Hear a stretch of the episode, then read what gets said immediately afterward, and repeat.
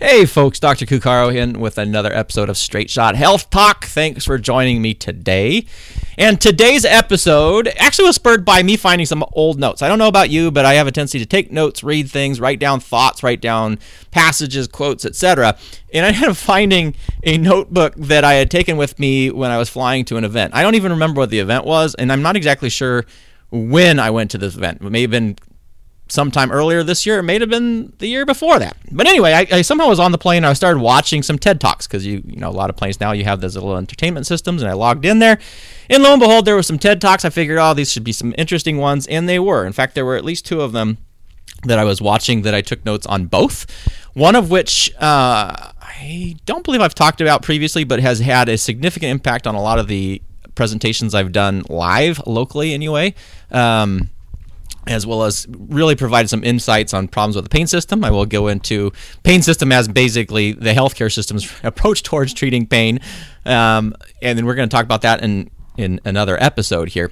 But this one was short and it was by Dr. Barry Schwartz, who's a social psychologist, if I'm remembering that correctly.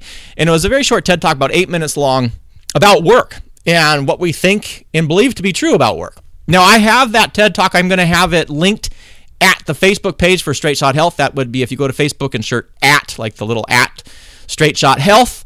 Uh, you'll find the uh, page there, and it shall be available at Straight Shot Health Talk if you or Straight Shot Health at Facebook if you want to pull up that that uh, TED Talk, or if you just probably Google TED plus Barry Schwartz, um, you'll probably find it there as well.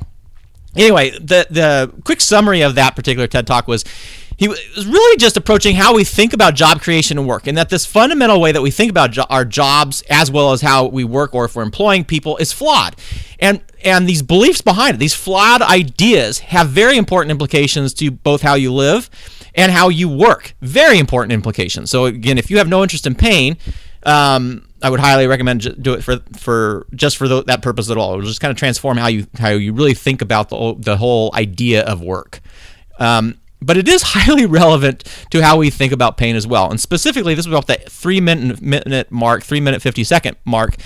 He said, and I'm quoting here, and there's something special about idea technology that makes it different from the technology of things. With things, if the technology sucks, it just vanishes, right? Bad technology disappears. With ideas, false ideas about human beings will not go away if people believe that they're true.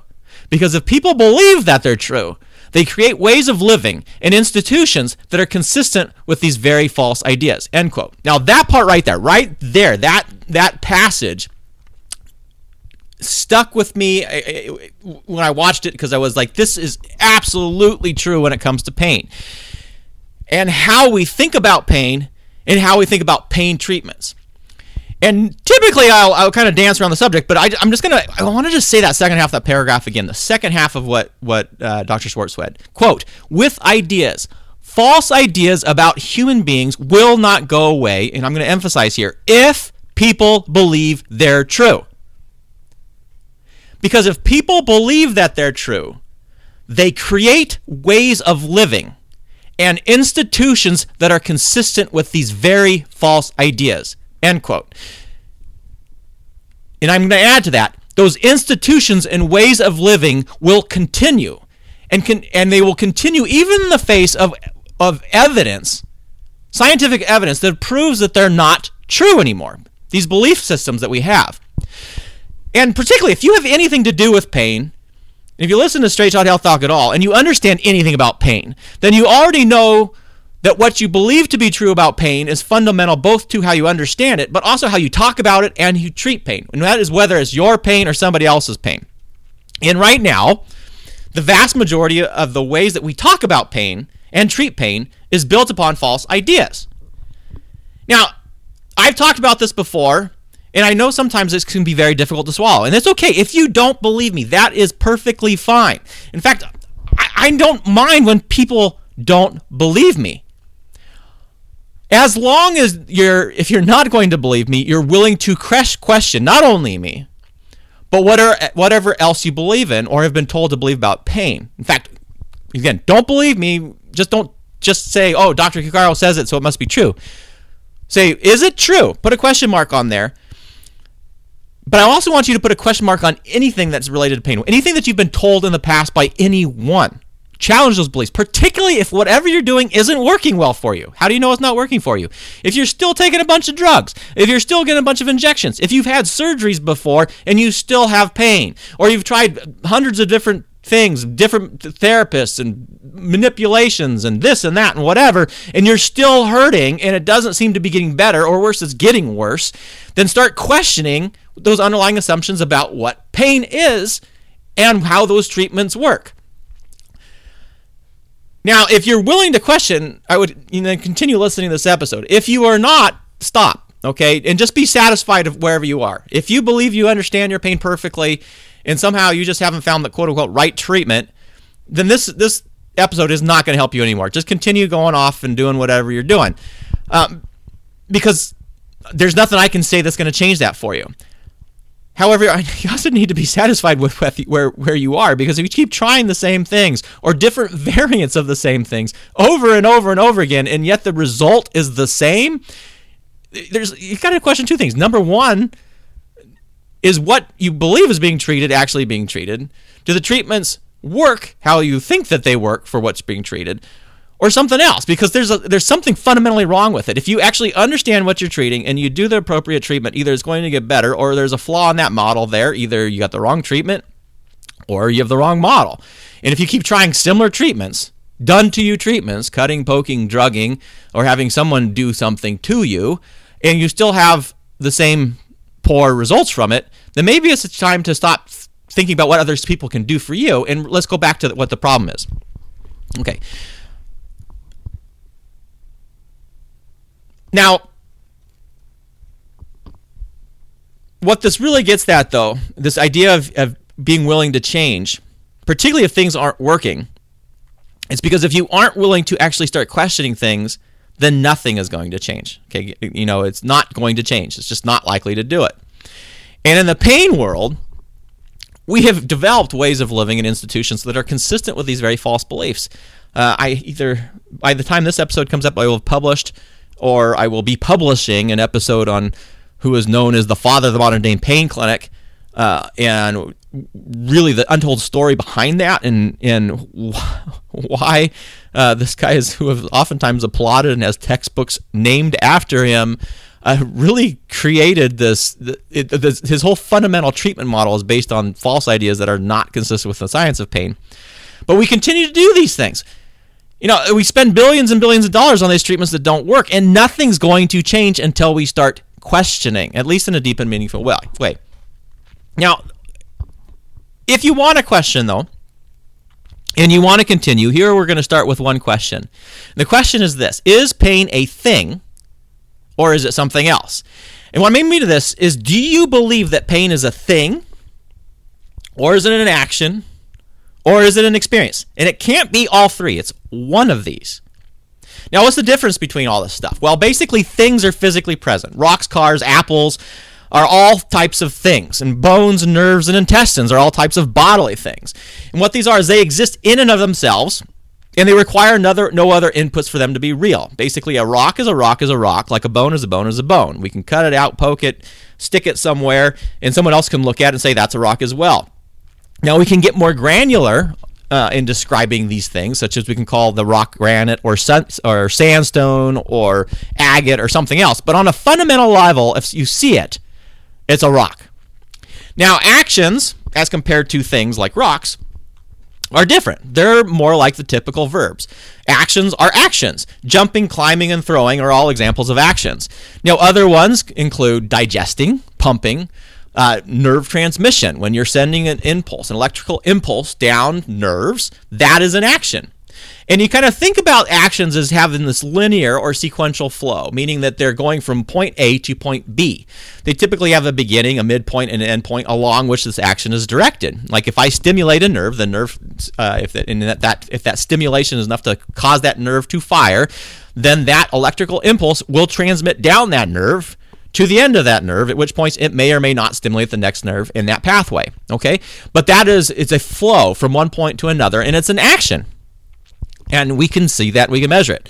Now, another example that isn't related to nerves or the body would be something like archery. In archery, specifically the process of shooting an, an arrow. Okay, very similar actually to nerve transmission. But we can break down the archery into different segments.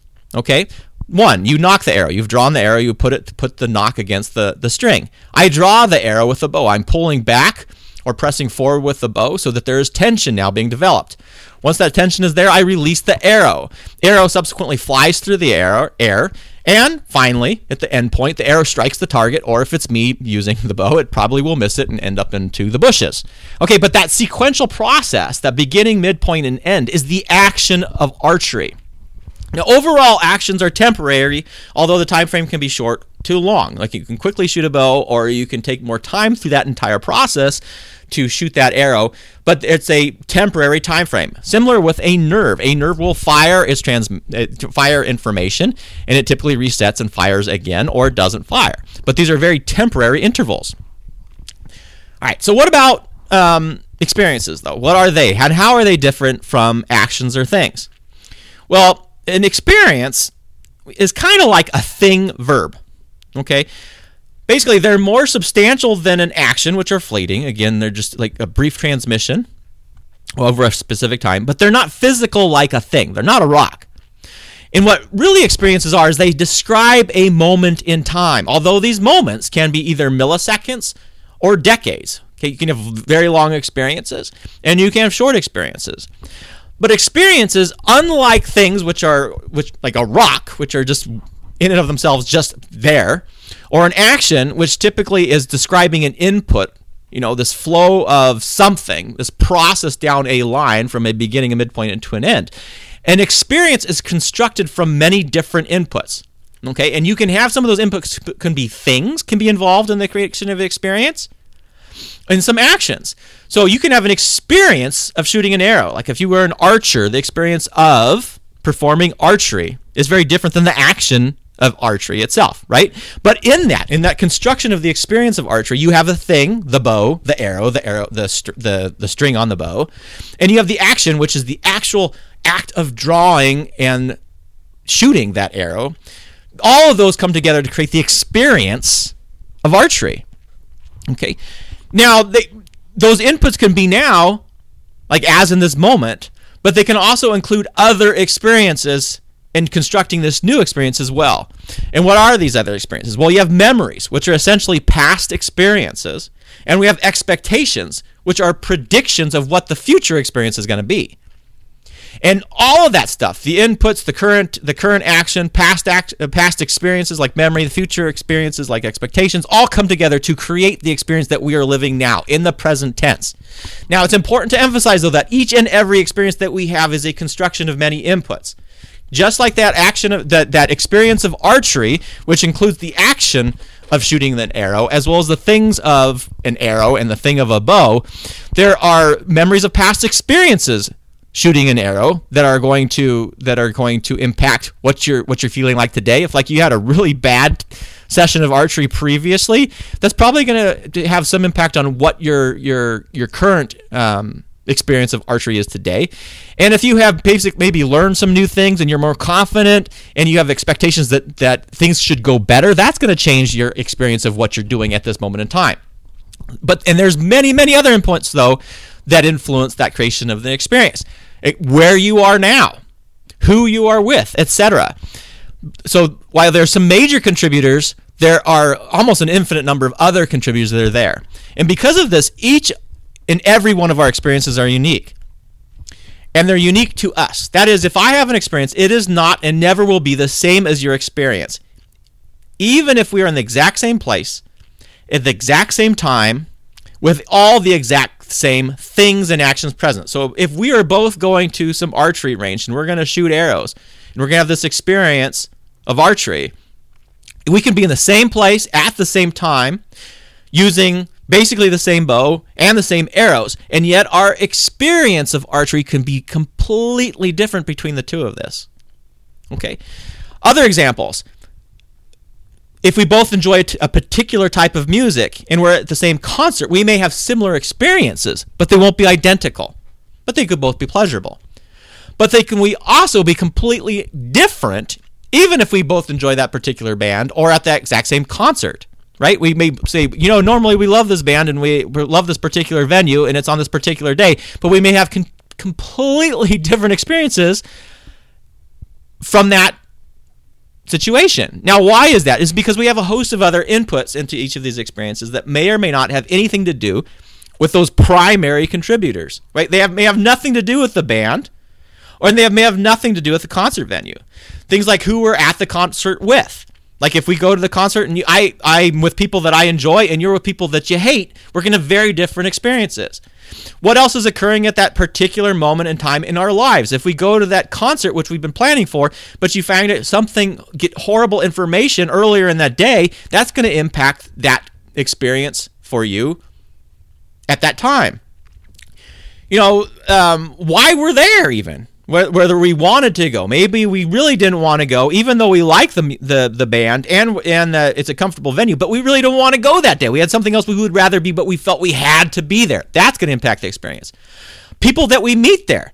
I'm sure all of us have had an experience where you you're going to a, a, a situation and everything's going well, and then there's some jerk off there who uh, impacts the situation and is and and overall causes a uh, or creates a negative experience where we created a negative, experience. It has nothing to do with the concert has nothing to do with the venue has to do with the people that were that we met there. Or maybe we talked to people who had gone to the same concert the night before. What they have told us is going to impact our current experience. Or what we're expecting from that conference. Or perhaps we saw that same band at a different venue so we have a previous experience. That's going to impact what our experience is today the long and short of that, all of these different and very unique inputs influence the experience that is created, some more than others, and some which are more important at specific moments in time than others. But all of these inputs influence the experience. However, and this is extraordinarily important, extraordinarily important, both experiences are real. My experience is real, and your experience is real, even though they can be completely different. And these experiences are as real as anything, and they're as real as any action.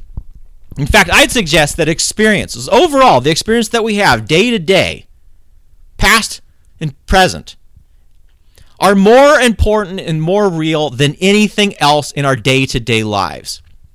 Anything else in our day to day lives. Because experiences are what we live. And ultimately, our experience create how we live. While things, rocks, bows, whatever, and actions, the act the act of doing it more often than not are just the stage props involved in creating and constructing those experiences. So while things can influence actions, the bow can influence the archery, the action of archery, and actions can influence experiences. If we shoot the arrow well and we and we hit a bullseye, that can influence our experiences. They are not the same thing. Not the same thing. Now, what does this have to do with pain? Well, let's go back to the question that we started this discussion with here. And that question was Do you believe thing is, pain is a thing, that pain is an action, or that pain is an experience? Because if we believe pain is a thing, we can actually test to see if this is true because things are always fundamentally there, whether we are actively observing it or not. Again, a rock is a rock, whether or not I can see it, touch it, hear it, feel it, etc. So, can we cut your pain out and put it in a box where anyone else can see, touch, feel, or taste that pain now that we have taken it, cut it out of you? If not, if it doesn't exist now, is it really a thing? Can we view it as a thing? No, we can't because it doesn't exist outside of you. Well, how about if we believe that pain is an action? Okay? If, if, if pain is a flow, it flows from one place to another. Does it do that? Does it flow or ooze from something to somewhere else? Or do we even consistently see that same flow taking place even when the participants may change? I, that is, if we change the flow, we can change, if we change archers, but we keep the bow and the arrow there and the target there, the action of archery remains. Someone else can step in that place, take that bow, shoot the arrow, and the action of archery remains. But in the pain world, what this is kind of getting at is the difference between nociception and pain. I know I've done a previous episode on this. And the the mistaken belief that nociception is the same thing as pain, or that they are are a, a correlation between nociception and pain, and they are not the same thing. Because if they were the same thing, then they should behave the same way, do the same thing, and be present at the same time and with the same amount of intensity. That is, if nociception and pain are the same, then when we stimulate nerves and cause nociception, which is a specific type of sensory transmission coming from the body up to the brain, involving both spinal cord as well as brain related processes. If we have nociception present, which we can measure, then pain should be present as well. And that proportion that we are experiencing pain should be equal to the amount of nociception present, and vice versa. As nociception goes down, particularly in the peripheral level, as nociceptive information, those nociceptive nerves stop firing or nociceptive receptors are not activated, then pain should also diminish as well in a direct correlation with that. But they don't. They don't. We have repeated, repeated examples of where you have large degrees of nociceptive information and you can have minimal or no pain and typical talk, so I'm doing this live. I'll describe when you have had someone who's in a in a in a highly traumatic or war related situation. How come people can get shot or have a limb blown off their body, which has a significant degree of nociceptive information coming up from the periphery to the brain, and yet not have pain? On the same token, how can people have minimal peripheral nociceptive information coming to the brain and yet have profound real pain? All pain is real Again, all pain is real. They have minimal nociceptive information, but they have significant and horrible pain. Why is that? And the reason is is you, is you just it's it's not the same thing. Nociception is not the same thing. Okay, which really challenges this idea about pain pathways, pain flow, pain receptors, which imply that pain flows like pus or oozes from one thing to another. Although most of the techniques that we do, most most traditional medical therapies are designed to interrupt the flow of this expected pain pus information. Now, what happens though when we believe, when we truly understand and believe that pain is an experience? What does this mean? What does that change? Well, it means we recognize that pain is constructed, constructed from many inputs that include both things and actions, but other experiences as well. Again, the experience of archery involves both the bow and the arrow, but also the action of shooting that arrow and the previous experiences that we have shooting arrows. All of those are involved in creating that overall experiences. And in pain, it's the same thing. We can have things like a broken bone. We can have actions like nociception coming from that, no, that broken bone. But we have other things that heavily influence that experience that is created or constructed from it. Like memories, past experiences, past other experiences. If we have broken a bone in the past, that is going to influence our pain in this moment. Our expectations if we're like, oh my God, I broke my leg and it's going to be the worst thing, I'm not going to be able to do what I need to do in the future, or now I can't, I was per- going to be a, a, professional basketball player and now I broke my leg and I can see this horrible broken leg and I'm never going to be able to play basketball again, those future expectations are going to impact how our pain is constructed. But overall, we become conscious of how different inputs, including those that are not things, not bones, not muscles, not ligaments, not even nerves in the in the in, in in the path in the body itself like the the you know sensory information coming from the body. Things that don't have to do with those how these heavily influence how we construct pain. But fundamentally we also recognize and appreciate that all pain all pain is constructed from many inputs many inputs not just one. Any experience that we have there is not just one input in creating it. There are many Yes, there can be a primary contributor, but there are many other inputs that are involved in constructing that experiences. And because of this, every pain that we experience is unique. My pain is not and never will be the same as your pain, even if we're in the exact same place at the exact same time with all the exact same things and actions present. Now, they could be similar if we have similar backgrounds and life experiences. Given the same thing or action, or they can be completely different, even if we have similar backgrounds. And now we have the same things and actions present, the same broken leg for both of us. We both broke our, our tibia. Okay? However, and this is extremely important, both pains are real. They are just as real as anything. They're just as real as any action.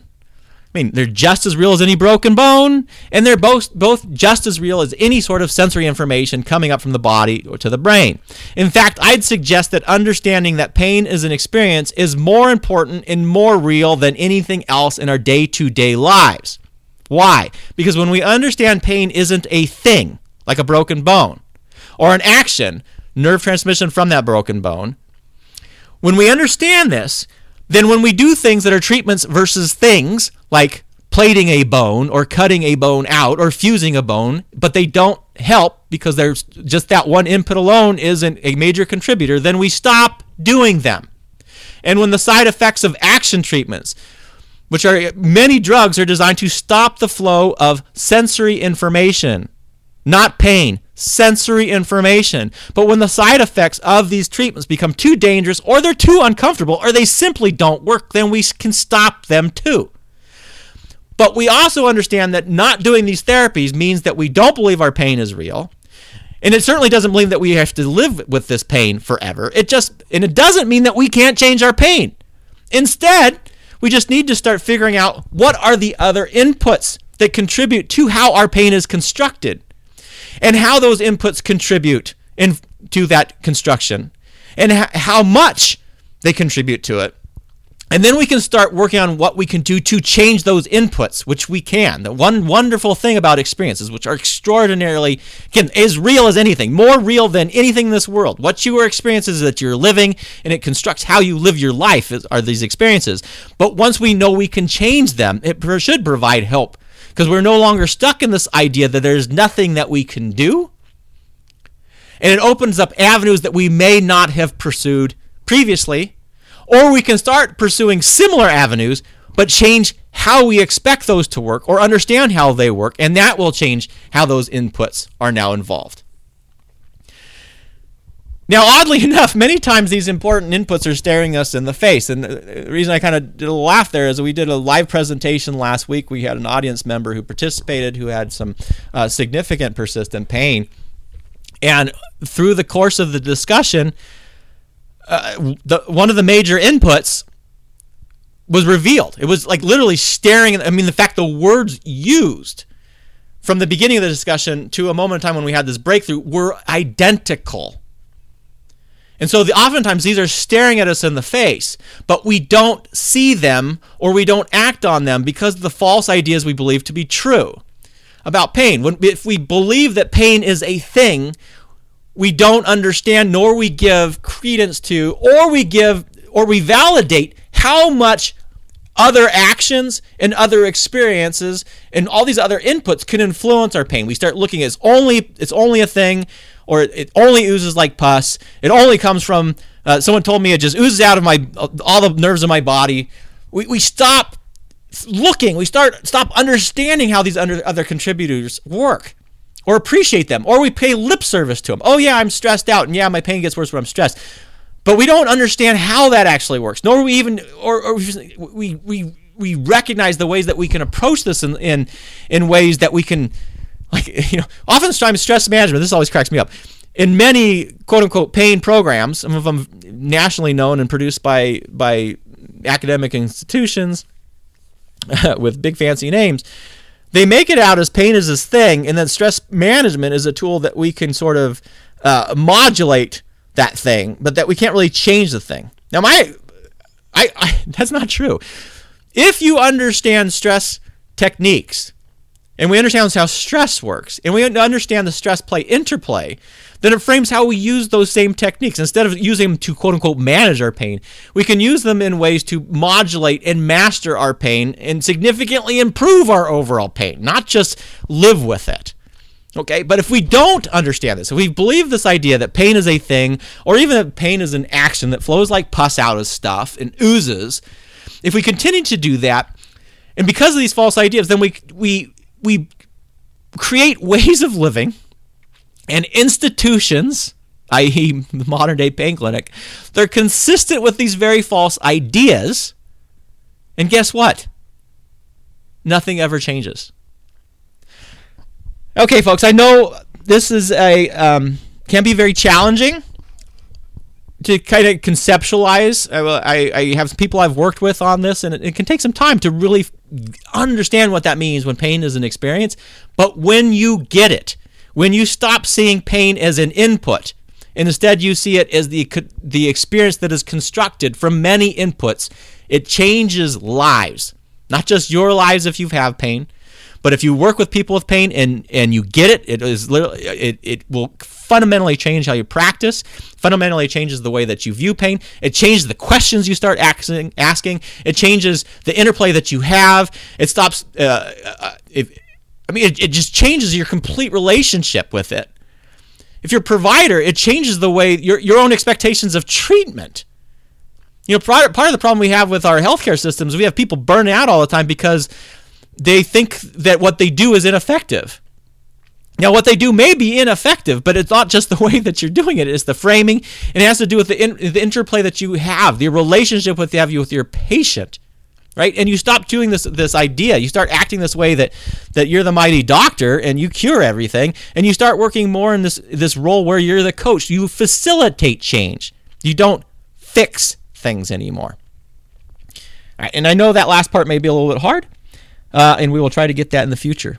But I just want you to, to kind of think about this again. What does it mean? If you think pain is a thing, like a rock, or if you think pain is an action, like just nerve transmission, versus understanding pain as an experience of many inputs, it is a constructed process. Again, you may have one huge input that is a major contributor. You may have lots of other, but all there's all these other inputs involved in that that that constructive process. Once we understand that, it changes things. Uh, and if you really want to start off at the basis here, uh, go to at Straight Shot Health on Facebook, and you can find that TED Talk, which has nothing to do with pain, yet everything to do about pain. And uh, where Dr. Barry Schwartz talks about how we think about job creation and work being flawed. All right, folks, this is Dr. Cuccaro signing off. Until next time, stay well. Thanks.